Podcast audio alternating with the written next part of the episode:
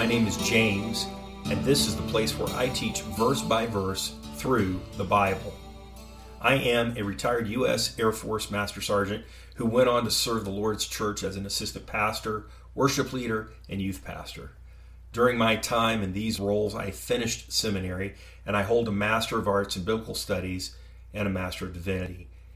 I have been involved in ministry in some form for over 25 years, and it is my hope that this podcast will be a blessing to you as I teach from God's Word, the Bible. Forge exists to serve those whom the Holy Spirit is calling into a relationship with God through His Son, Jesus Christ. This is done through biblical teaching so that individuals understand God's forgiveness, live in its reality, and overcome wounds caused by bondage to sin. I will always hold to the truth found in the scriptures, and a summary of my doctrinal statement is worded perfectly in the five solas of the Reformation. I believe Christians experience gratefulness and renewed purpose as they are encouraged by the words of life which spring from the Bible. I pray that this podcast plays a role in God's ongoing work in your life. Don't forget to look in the show notes for links to the podcast website where you can leave a donation or leave a voice message with questions. I will be collecting questions for a future Q&A podcast. Also, please leave a review on whatever platform you are using. That and telling others about this podcast are the two biggest things you can do for me. Now, grab your Bible and get ready for a verse by verse study. May God bless the hearing and reading of His Word.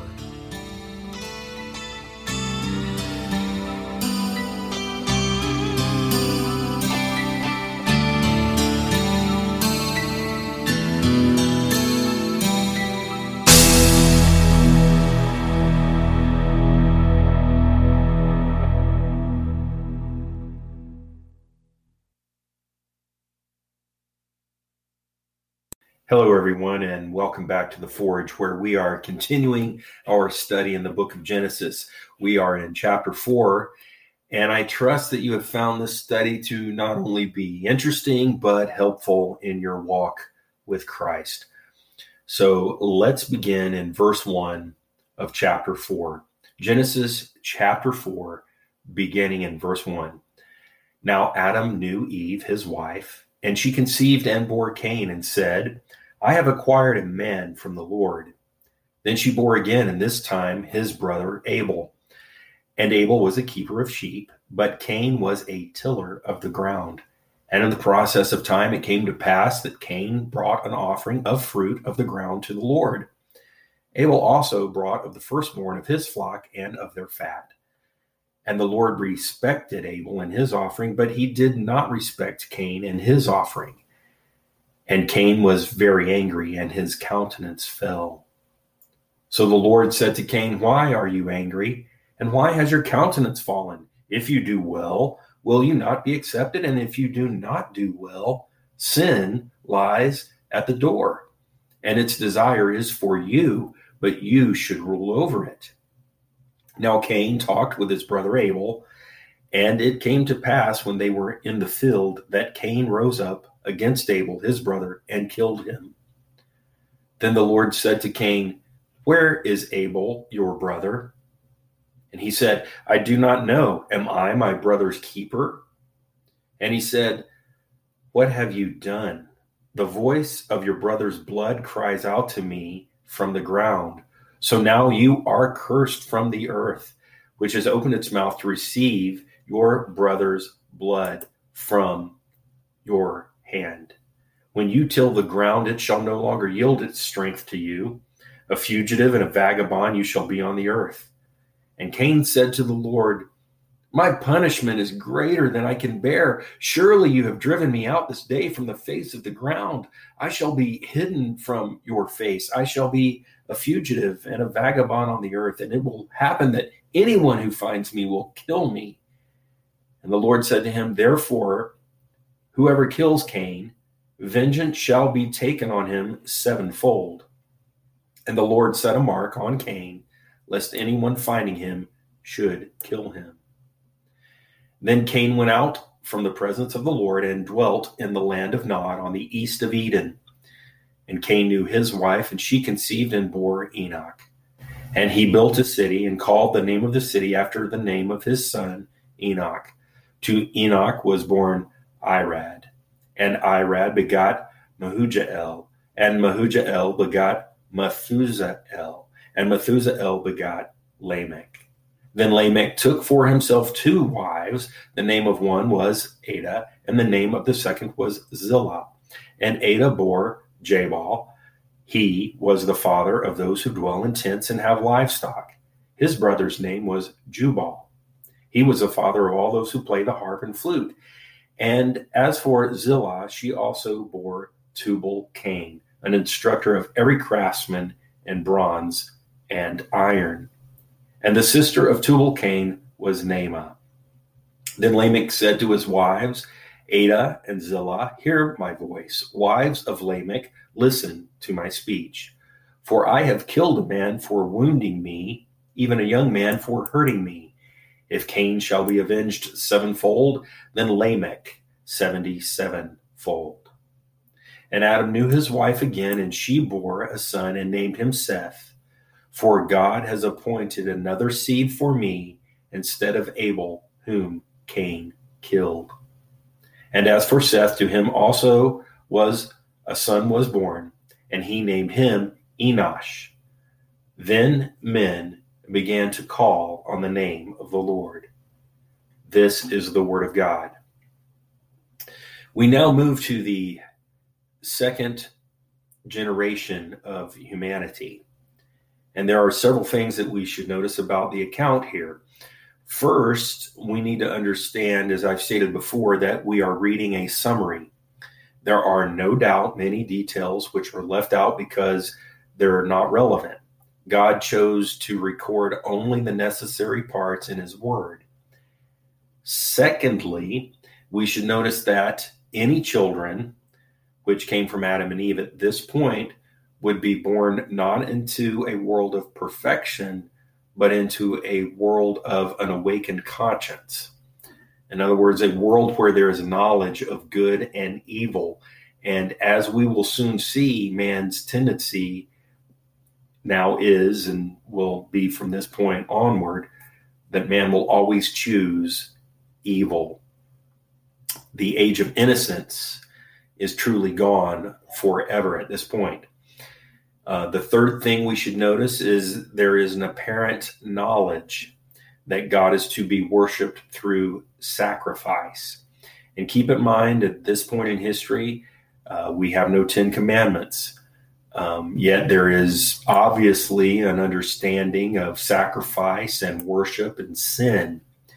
And I believe it's entirely possible and even probable that Adam was given guidance by God on the very first sacrificial system. And the last thing I'd like to suggest here is that Adam and Eve had more, and I would say many more than just three children that are mentioned in this chapter. There are traditions which state the exact number of children that our first parents had, and others have done all kinds of calculations. And the truth is, we do not know how many children Adam and Eve had but it was no doubt a sufficient amount to begin populating the entire world.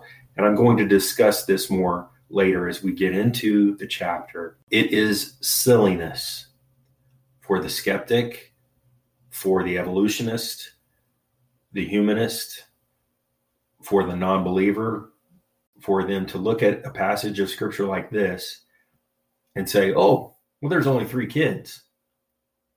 Adam and Eve only had three kids. no, they didn't. Remember uh, that we are reading a summary, as I've said, and we do not have a listing of every single child that Adam and Eve had. God has chosen to keep, and we're going to see this develop here beginning in this chapter. God has chosen to keep a genealogy of those who are in the direct line of the promised Messiah.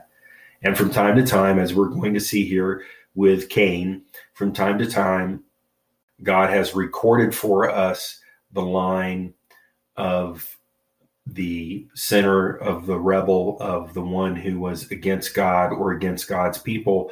But we'll notice as we get into that that the line is only followed for a few generations and then it is it is forgotten and it is not recorded in scripture because it's not the relevant line that the Messiah would come through.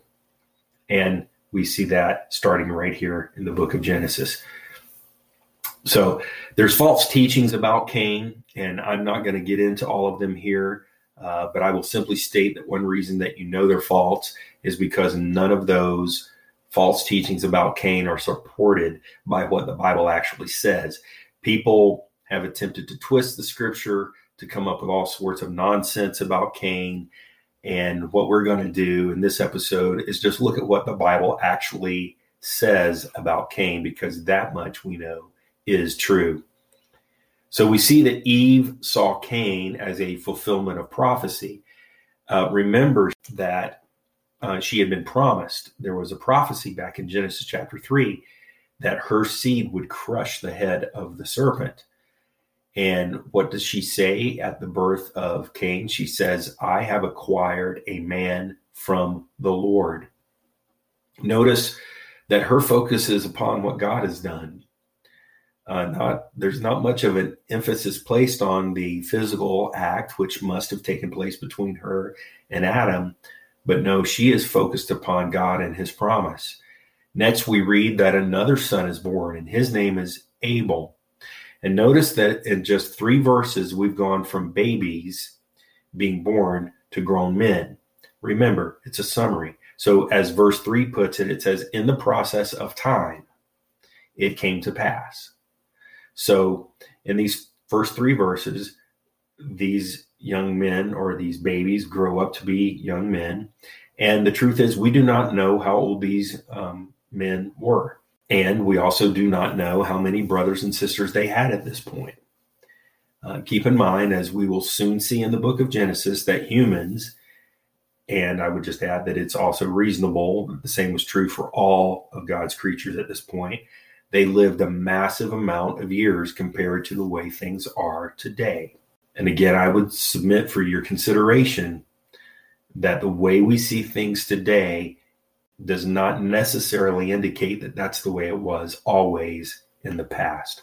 So we come to a place where Cain and Abel each make a sacrifice. And from a straightforward reading of the scripture, the reason is not clear as to why Abel's was respected by God and Cain's was not. However, we do read something in Hebrews that gives us a clue. Hebrews chapter 11, verse 4 says that by faith, Abel made the more excellent offering. By faith, Abel made the more excellent offering.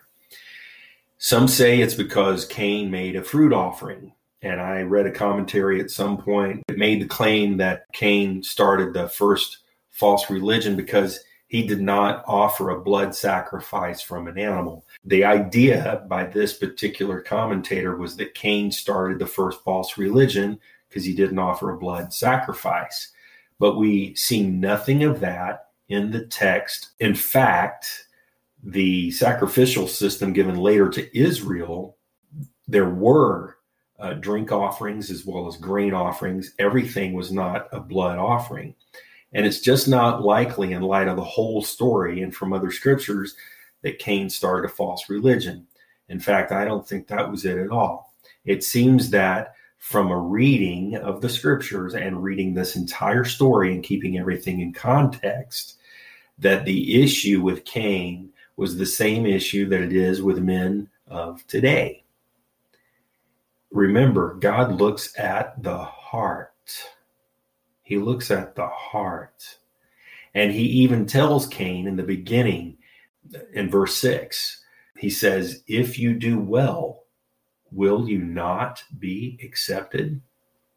And notice the caution that's given by God in the same verse. He says, And if you do not do well, sin lies at the door, and its desire is for you, but you should rule over it.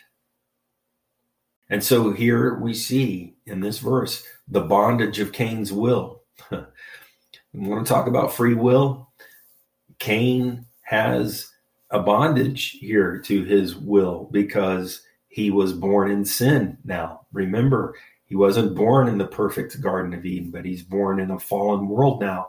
And the sin of Adam is now imputed on his children. And we see God calling for repentance. And we see the caution from God. Listen, sin is lying at your door. You should rule over it because its desire is for you. It will kill you, it will destroy you. And so the Bible doesn't give us details about how God spoke to Cain. Was it a voice from within Cain's own thoughts? Was it another theophany? Uh, we do not know, but we know that God was not pleased with Cain's offering. And I would submit for your consideration that it was a heart issue. It was a heart issue. It had nothing to do with the substance of the offering. So, if you will remember from our study in James, there's a certain pattern to sin. Do you remember the steps that were taken to sin? Do you remember what it was from our study in the book of James? Remember that the first one, uh, James says that we are first drawn away. Drawn away by what? By my own desire or my own lust. And then he says, he is then enticed. So we're drawn away by desire, by lust, then we are enticed. And so here it is with Cain. The intention of his heart was not one of faith, as it mentions in Hebrews that I just read. But in Abel, we see faith. So we see that uh, when Cain's offering is not accepted, and even when he gets a gentle admonishment by God, he's not broken and he's not humbled. But what does it say? It says he was angry and his countenance fell. And the implication here is that Cain, in a jealous rage, kills his brother Abel. And we have the first murder. And next, we see the familiar pattern of God asking questions, just like he did earlier in the book of Genesis. But notice, Cain has a chance to admit wrongdoing here, but Cain does not confess. Cain does not confess. Why do we confess our sins to God? Because confession is the means by which God legally forgives us. Romans 10:10 10, 10 states, "For with the heart one believes unto righteousness, and with the mouth confession is made unto salvation." But we never read of Cain confessing his sin. And once again, I would remind you, dear listener, that God had not given the Ten Commandments yet. That does not come for quite some time. Yet somehow men knew that killing another person was wrong. Why is it wrong? Because to commit murder is to strike at an image bearer of the one true and living God. And while it is true that Adam and Eve were apparently looking for an excuse when God confronted them with their sin in the garden, they did not directly lie in the manner in which we read of by Cain. When God asks Cain, Where is Abel, your brother? the answer is a very direct lie. Cain replies, I do not know. Oh, I'm sure he knew. He knew where he knew where Abel had been when he saw him last. And then it's almost like there's a smart remark coming from Cain, and he follows it with, Am I my brother's keeper? See, there's a defiance here in Cain. And the answer to that, by the way, dear friends, is yes, you are your brother's keeper. In case you were wondering, the answer to that is yes. Yes, you are.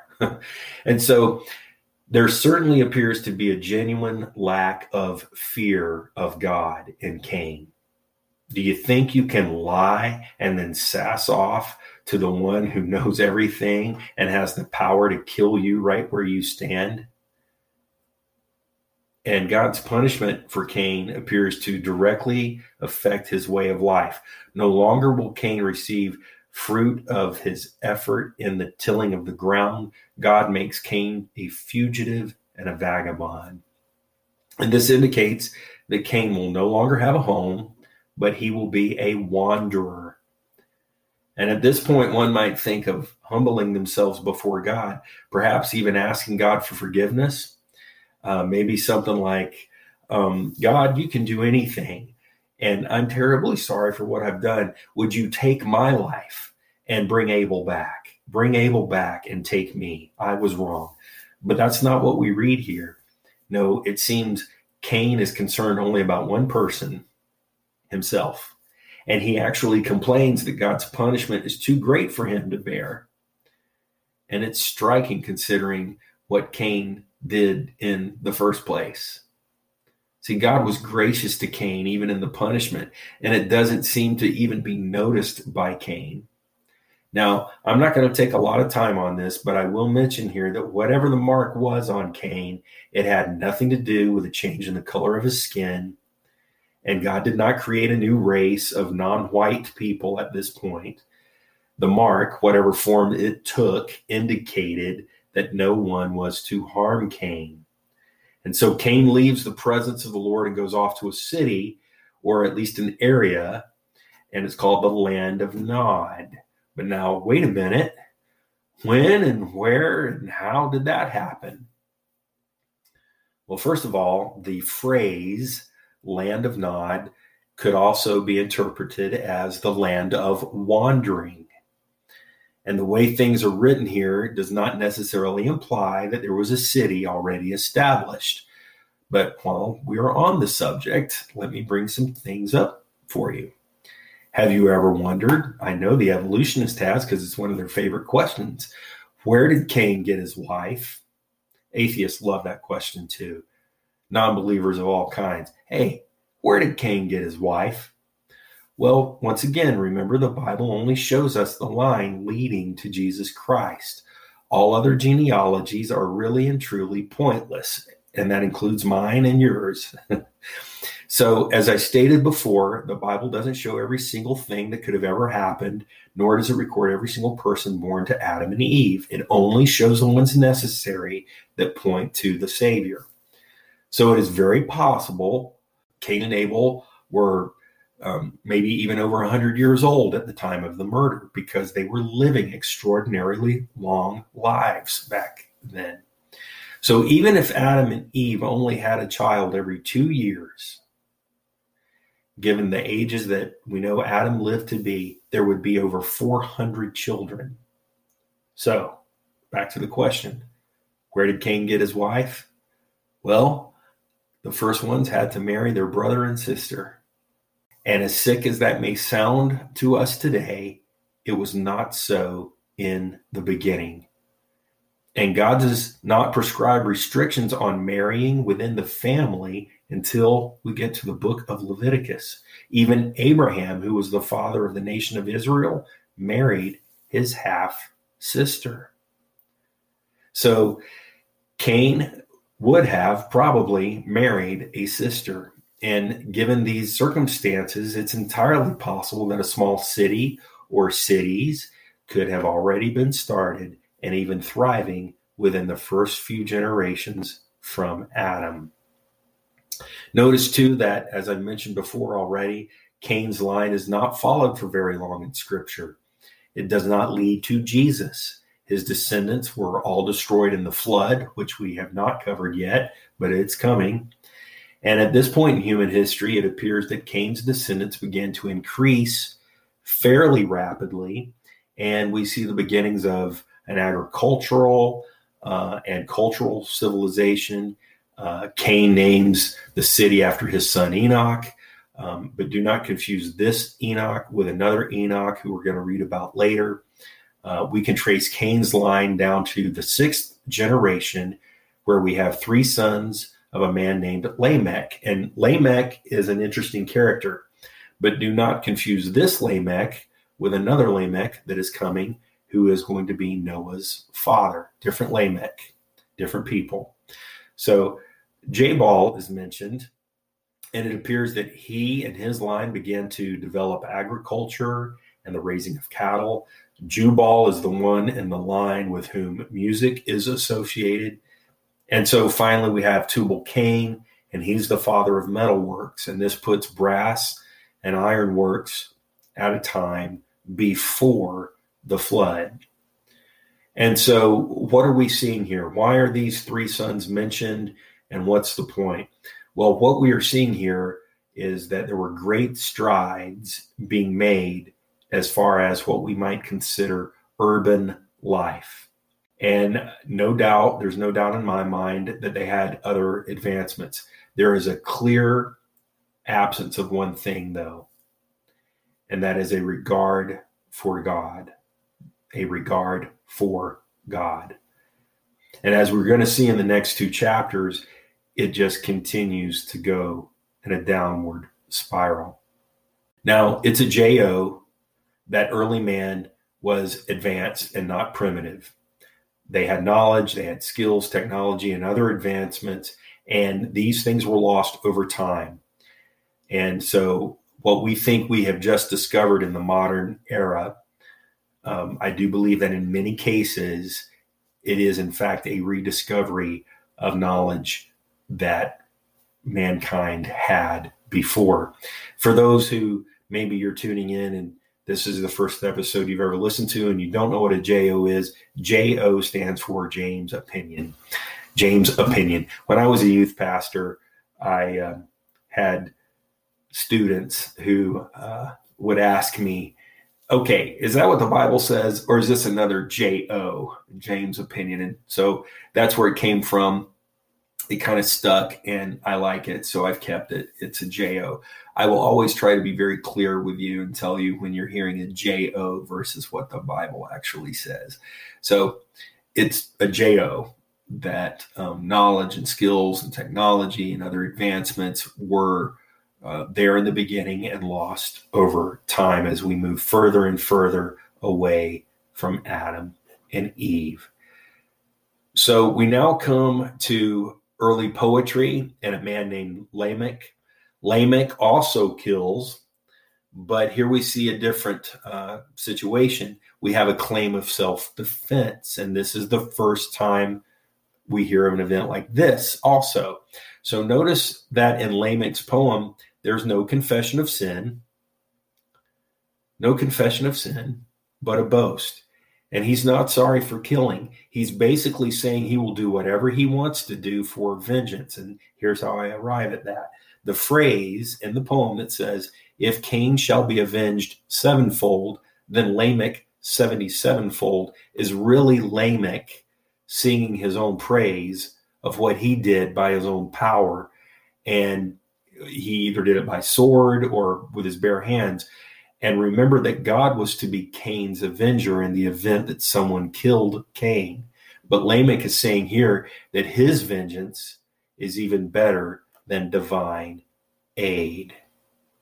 A note here about the poetry form here. Uh, this is a form of what is called Oriental parallelism.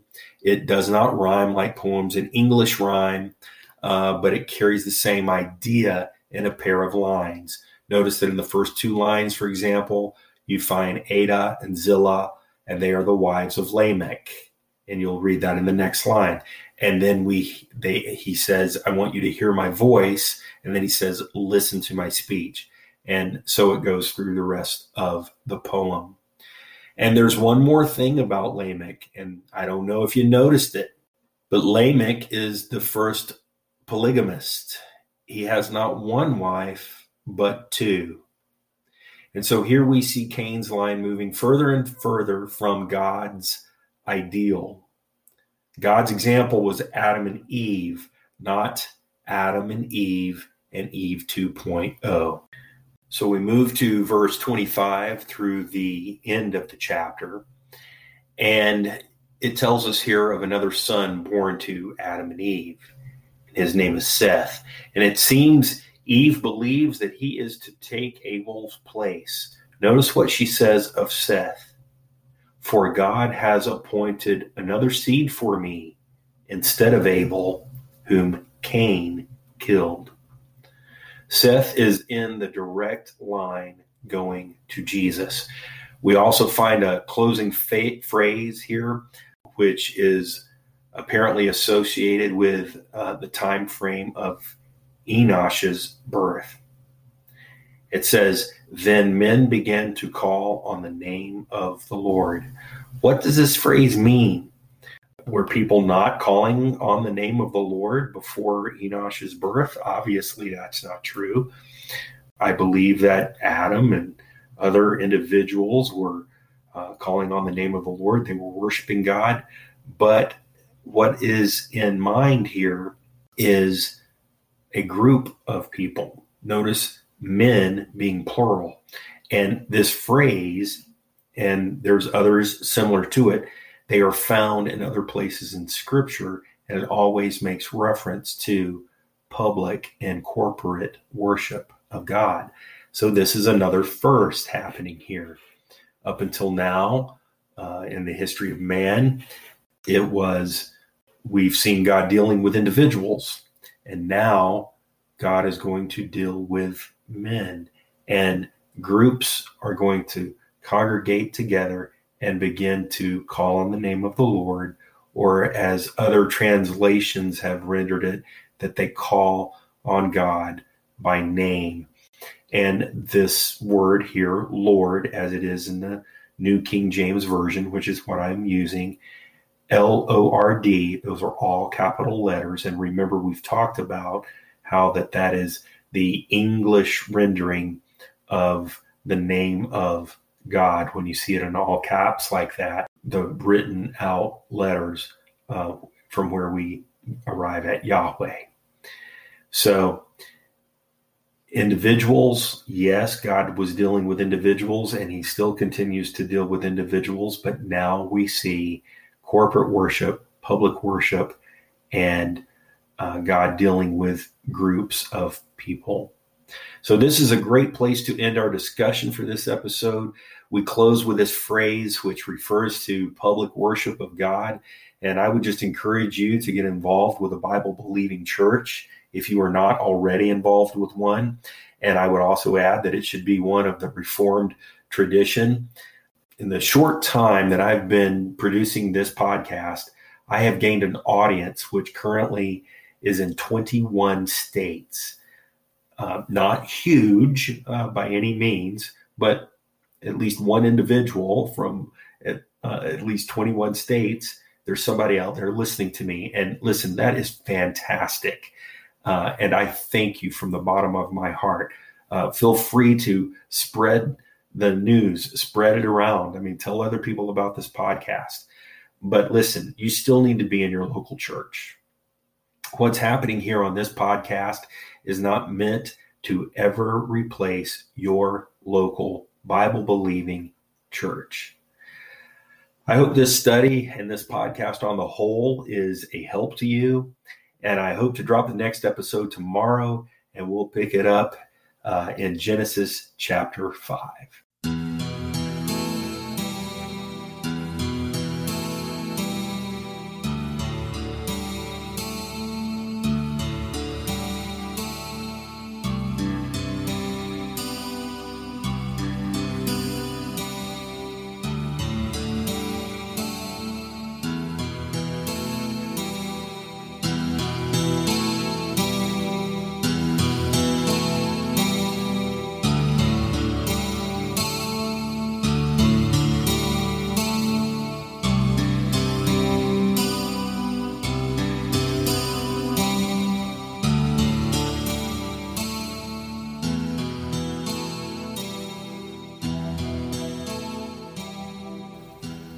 Thank you again for listening to the Forge podcast. And don't forget to leave a review with comments. Let me hear from you. Leave a voice message through the link. I hope and pray that you find ways to apply the truths of God's Word in daily living. Remember, dear Christian, you are forgiven. It is by grace that you've been saved through faith. May you grow in Christ in the study of the Bible and truly overcome wounds which were caused by sinful choices or actions of the past. I also pray that you are always reforming, seeking to glorify God in all that you say and do. Remember to be grateful to God for what He is working out, not only in you, but in all His creation as well. And lastly, be encouraged. Encouraged to serve God and others as you grow in Him.